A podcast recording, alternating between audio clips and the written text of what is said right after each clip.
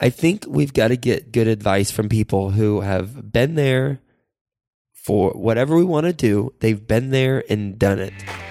Best ever listeners, before we get into today's episode and the interview with our best ever guest, I want to mention Fund That Flip because Fund That Flip is an online lender that gives you fast, convenient access to really affordable money that you need for your flip project. So if you're doing residential flips, then the main thing I imagine that you're focused on, uh, or the main two things, are the deal and the money. Uh, so if you've got the deal pipeline, but you need access to cash and you want to build a reputation within a, a, a group that will continue to invest their dollars into your deals, then go to fundthatflip.com forward slash best ever. The founder of Fund That Flip is Matt Rodak, and he's actually one of my very first guests on the show. It's episode number seven. Um, so if you have a chance, go check that out too. Familiarize yourself with Matt and what he's all about. When you're needing money and you want an online lender that provides fast, convenient access to affordable capital for your flipping projects, then Fund That Flips the way to go. Their team has over 200 deals under their belt, and uh, you can actually, this is crazy, you can actually be approved immediately within 30 seconds once you put in your information. Uh, so go to fundthatflip.com forward slash best ever and get some money for your flipping projects. Best ever listeners, hello, hello. Uh, first off, I apologize for my voice. I have a cold, and um, I'm sure you've had a cold in the past too, so you understand where I'm coming from. And in fact, my voice is actually exponentially better than it was yesterday, where I could like talk at, at a whisper. Um, it was pretty pathetic. Uh, but today is Friday, and well, best ever listeners, guess what? Of course, it's Follow Along Friday. Um, I'm going to make this one short and sweet, as uh, for obvious reasons, um, so that I can continue to um, communicate verbally with people um, after this podcast, and I don't uh, totally wear out my voice. Um, but there are some interesting things that have come up since last time you and I talked uh, last Friday, which was the first of of January, and um, as you uh, might remember, what I got going on is um, I'm currently uh, we have a 155 unit apartment community under contract in Houston. We're actually doing the inspections and due diligence uh, this week and next week, and the majority of it. And we're in addition to that, during all due diligence, also having investor conversations. And that's what I want to focus our conversation around today, because there are some learnings that, learnings and observations that I've had um, during these conversations. And uh, what, what I want to specifically mention is how to approach investor conversations, because ultimately, what investors want to know is, um, are you going to lose my money first and foremost? And then what type of uh, return will you get me? Um, many studies uh, show that someone would rather uh, you uh, not take their $5 than give them $5. Uh, when you have something, there's uh, much more desire to keep it than there is to receive something of the equivalent value. Um, and many studies have, have documented that. So, since if if you'll go along with me and and um, take that as truth, then the the the real point is that we've got to when we have our investor conversations, uh, talk about how to um, mitigate the risk in the investment and um, the conservative nature of the investment that we um, have, assuming that it, it that it is conservative, because obviously, uh, if it isn't, then there that's another conversation. So, what I what I've done is I've identified different categories of both risk um, mitigation that need to be addressed when you have investor conversations, as well as you know the the upside that that's that's got to be addressed as well. So here we go. Um, here are four four categories that I've found both through previous deals that I've done where I've raised money as well as this one um, where I'm raising money for it that um, need to be addressed. So here's the risk. Uh, one is risk on the people. So uh, there's risk with the people involved in the deal, right? First and foremost, any type of deal that I invest in or that somebody invests in in you know what, whatever whether it's real estate or in an LLC startup whatever um, first is the background on the individuals involved because it doesn't really matter if it's a uh, as my Australian friend would say, a cracking deal. Um, shout out to you, Reed. Um, who actually, by the way, side note, uh, Reed just uh, started his new podcast, uh, investing in U.S. real estate and Aussie's guide to investing in U.S. real estate, something like that. Um, Reed Goossens is his name, uh, and I was interviewed on the second episode. And it's actually already in the new and noteworthy section in iTunes. So go check out Reed's podcast. But um, I was it doesn't matter with your deals if they're investing in a cracking deal or not. I like that. Um, it really is about if you um, have the right people involved in the deal. And what I mean, what do I mean by that? How do we identify if the right people are involved? Well, first would be the track record.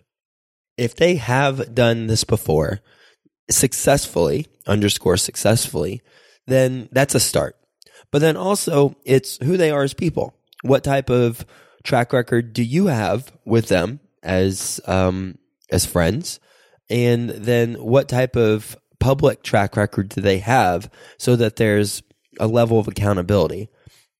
You know, one of the reasons why I believe crowdfunding has taken off uh, to the degree that it has is there's uh, there's been a lot of successful, in fact, uh, ninety nine percent of the deals that are on crowdfunding platforms have been successful. Um, now, I'm not saying that will continue, but that's I would say that's a true statement, at least on the crowdfunding platforms I'm I'm aware of. And I, I think one of the reasons why is because of public accountability that's that's involved with uh, with crowdfunding. Because when you fail um, or you have the exposure to a large audience and something goes down that's bad, well, you're accountable to a whole lot of people. Whereas if you come across someone who doesn't have as public of a of a, um, a public exposure, then there when something goes down that isn't good, um, they might be in a silo, and you might not hear hear it, and uh, therefore their their the the negative ramifications um, might not be as great. So. Um, public accountability is important, and I think so. It, it's not only the trust factor, but also what type of public persona do they have, and simply can you Google, Google them? You should be able to Google anybody you do business with. Um, I believe that's a red flag. Now, what I found in uh, real estate in particular is, and this is just just speaking speaking my personal experience. Um, I'm not saying this is true or not, but from my personal experience, um, I found that the older the investor is, the less Googleable um, they are. So I think that needs to be taken into account as well. Um, the age of the uh, investor uh, whenever you're looking at a deal, um, and if they are 50, 60 years old, then perhaps they won't have as much content or any content on them. In that case, then the referral network and the word of mouth network is, is something that you've really got to take a look at. Um, because, for example, if a deal goes bad that I do, then um, I'm a very much a public person. So there's going to be chatter about that and um, that would be a disaster for me personally, for my business, and and for everything else. Um, so there's an a, another layer of accountability on top of just the regular deal, and and so when you have people who are on a more public nature, um, I think that's an advantage uh, because of the extra layer of accountability. Um, the other thing, so risk in people, number one. Um, I said risk on people initially, but risk in people. Um, there's also risk in a deal. So this is number two, risk in the deal. And this is probably the one of the more obvious ones. You you've got to assess what risk factors are involved in the deal, whether it's a stabilized or a um, a value add property, whether it has um, deferred maintenance, um, and to what extent is the deferred maintenance?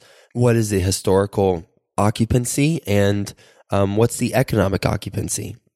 A key distinction that I've I've learned um, through you know through my deals. What type of of management was in place prior, and uh, how did they screen their tenants? What type of of qualifications did they have in place? All those types of things. So the risk in the deal is the second category that we've got to address with investors. The third thing is risk in the market, especially critical whenever there's negative things uh, happening um, from a public perception standpoint or in reality in the market.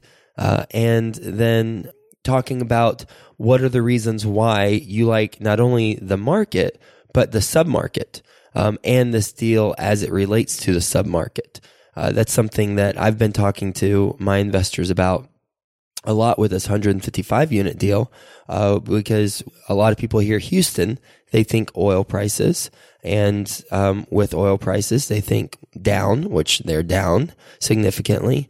Um, therefore, they, they look at the deal and they, you know, they, they want to talk through that. And in how I address it, I haven't had one investor say after I talked to them about it, say, okay, no, not interested. Um, I've actually had, uh, I, I, think I'm batting a thousand at this point with investor conversations, although two of them are still uh, pending. They're getting back to me on, on the deal. And what I say with, with Houston is that first and foremost, we're buying at a very low price per unit. We're buying at 38,000 a door when the comps are very clearly 58,000 a door. Um, but that's, that's the deal itself. From a market standpoint, Houston will always, or at least in the near, near term, have a, an influx of, of people moving there. Um, it's just where it's geographically located. There's a large number of Hispanics who are moving to Houston, and um, the industries that are are driving the economy. One is energy, so oil, um, but then also there's uh, petrochemical, as well as other things like construction and um, health, uh, health and sciences. And then I, I talk about the actual submarket that the deal's in and I talk about the different employers that are in the submarket and in particular employing the residents of our apartment community.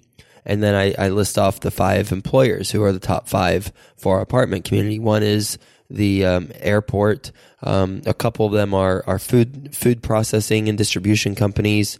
Um, one is HD Supply, and the other is a, a business park that uh, you know has a variety of different businesses, and then we tie that back to you know where does that where do they connect with the oil and gas industry, and what would be the ripple effect?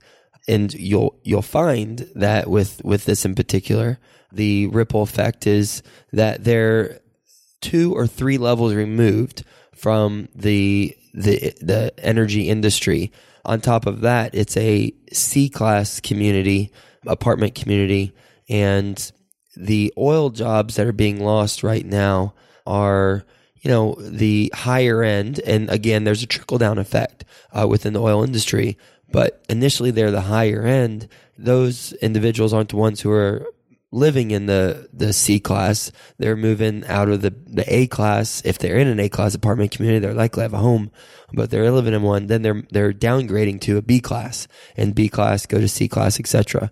So those are the the type of risk assessments uh, on a market standpoint that I address, and it's important when you have a deal that you proactively address those risk assessments in the marketplace. It the more diversified an economy is, from a job standpoint, the better. and then the uh, more people moving to that location, moving to the city, the better. So look at the population trends, look at the job growth, unemployment, and the job diversity, and um, paint a picture uh, that's true. Um, as well as accurate and shows your that, that you're investing in the right area, um, both from a market standpoint and a submarket standpoint. And the fourth thing is risk for the investor. It's important that the investor knows uh, what the risk factors are. With passive investing, such as uh, investing in a syndicated deal, there really isn't any risk. However, there are other things that are involved, like a capital call would, would be one. Um, and everybody, every uh, syndicator might treat that capital call differently. And basically, a capital call is if uh, something happens and you need money for the property and the property doesn't have the money, then where does the money come from? Does it come from the investors who invest in the deal? Does it come from an outside source? Where does the money come from? So um, that always needs to be outlined in a private placement memorandum. So one of my investors who actually uh, listens to the podcast, and I've never met in person before, but he reached out to me um, after hearing about my uh, the 155 units, and he asked to see the private placement memorandum from the previous deal that we did in Houston, and he's you know he reviewed that. So, um, looking at and sharing a private placement memorandum for investors gives them a sense of confidence um, and comfort uh, that that they know what's what's going on and what happens in certain if then scenarios.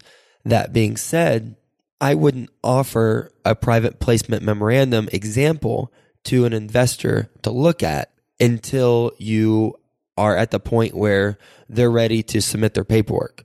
The reason why is because it's incredibly long and intimidating.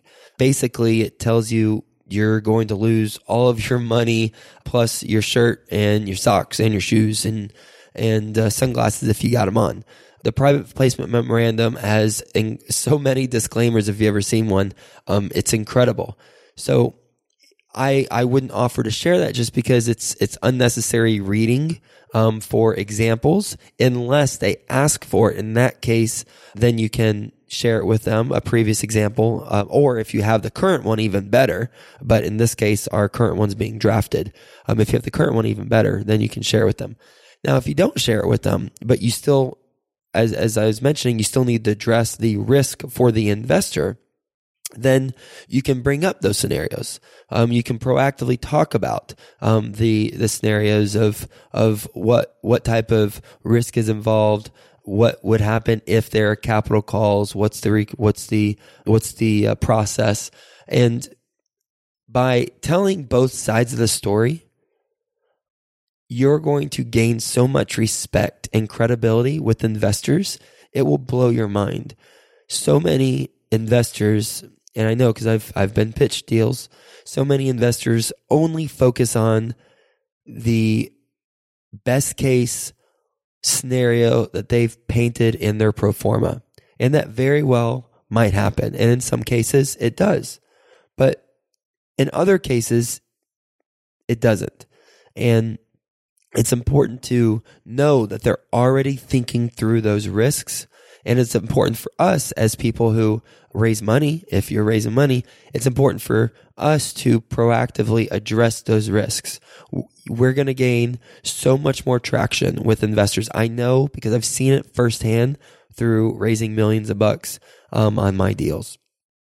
Now, those are the four uh, risk factors that need to be proactively addressed. So, risk in people, so give them the background on you, risk in the deal, give them background on the deal, risk in the market, and risk in the investor for the investor on the deal. Because on on fixed on flipping homes, it's going to be a whole nother risk factor than passively investing in single family or uh, multifamily deals. Note buying would be another risk factor. I mean, there's all sorts of risk factors depending on the type of of deal that that they're investing in. Now let's talk about the good stuff. Let's talk about the returns. You'll want to first identify what does success look like in their eyes for a return. Um, and then see if what you've got or what you will get matches up with what they're looking for. Because it might not. And then if it doesn't, if they're looking for 30% return and and you're thinking there's no way I'd be able to project that. We might get it, but I'm not going to project it in my deals. Then move on because maybe they maybe they find it in you know other ways, other type of lending, or you know out of the country investing or what, whatever, however they find it in more uh, riskier type of type of investments. So first, you you want to know what their goals are and what they what equals success to them. The other thing is talk to them about the tax advantages if there are any depends on the type of investment, but the tax advantages are really important, um, especially to my highest net worth investors. Uh, because when you buy an apartment community, then there's depreciation that's that's um, that's involved with the apartment community, and on paper, it shows that you're losing money, but in reality, you're actually getting a check every quarter. Um, now, eventually, it's recaptured unless you do a 1031 exchange um, which is a whole nother conversation. But depreciation is is a key to to syndication for what I do, but then for any other type of investor, if uh, if you've got that in your arsenal as a as a benefit, you might not, depending on what type of investment you're working with investors on. And then one question I like to ask the investor whenever we're talking is, what is your what has been your favorite investment so far? And your least favorite investment so far and why. And then just listen. Listen to what they enjoy about the favorite and what they don't about the least favorite.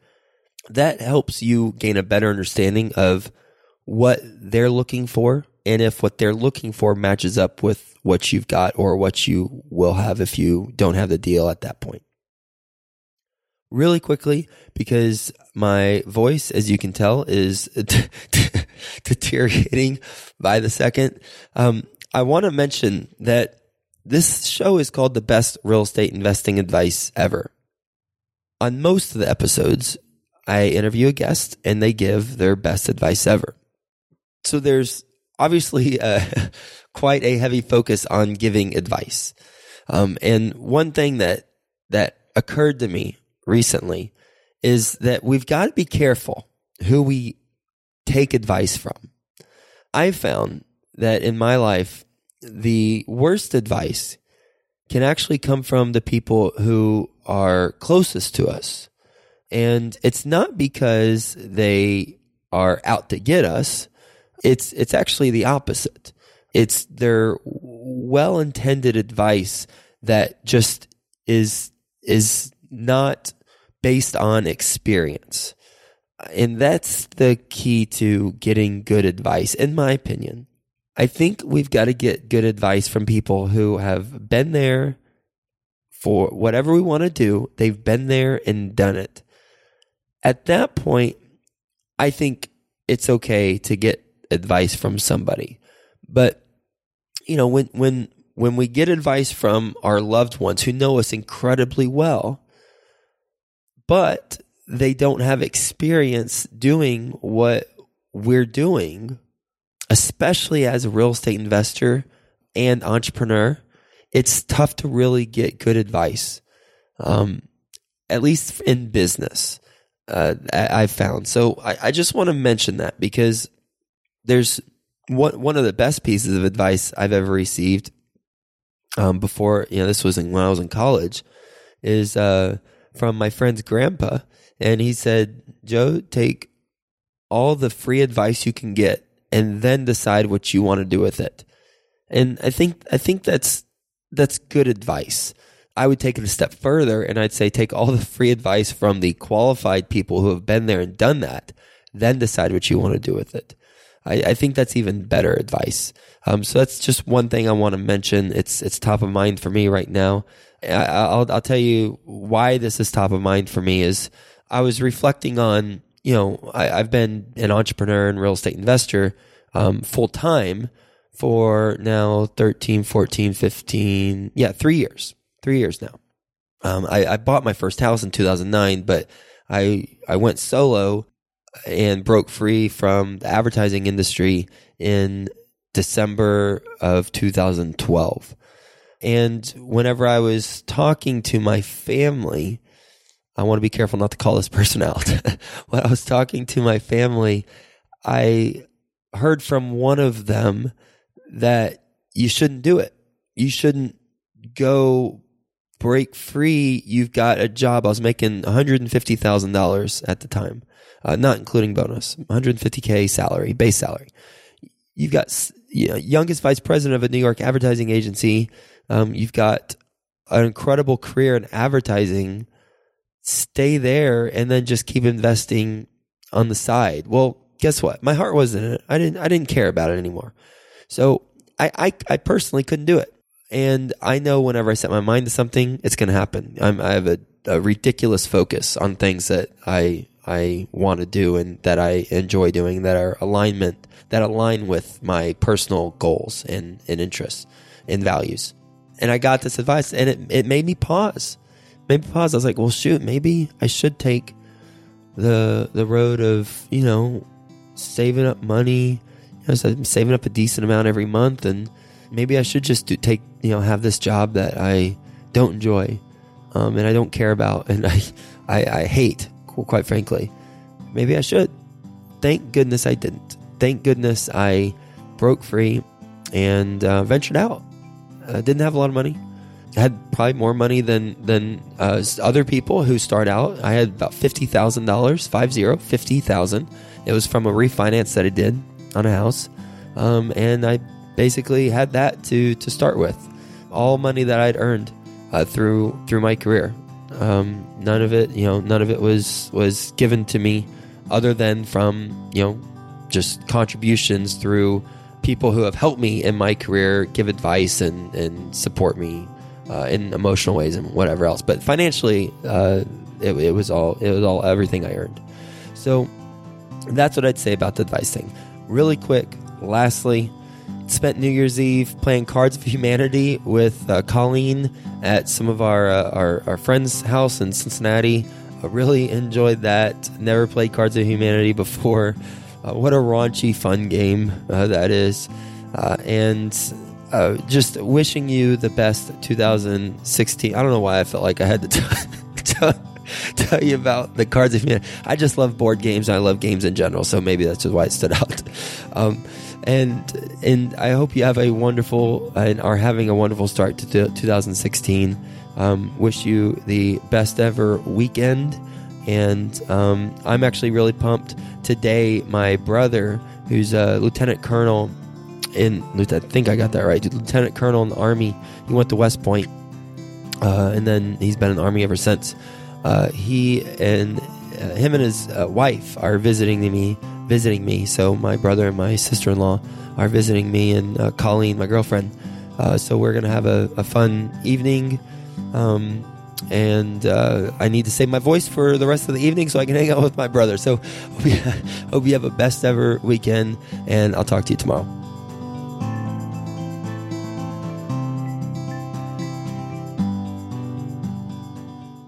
If you need money for your flipping project, then go to fundthatflip.com forward slash best ever. You'll know within 30 seconds if you're approved or not to get money for your residential flip. Go to fundthatflip.com forward slash best ever.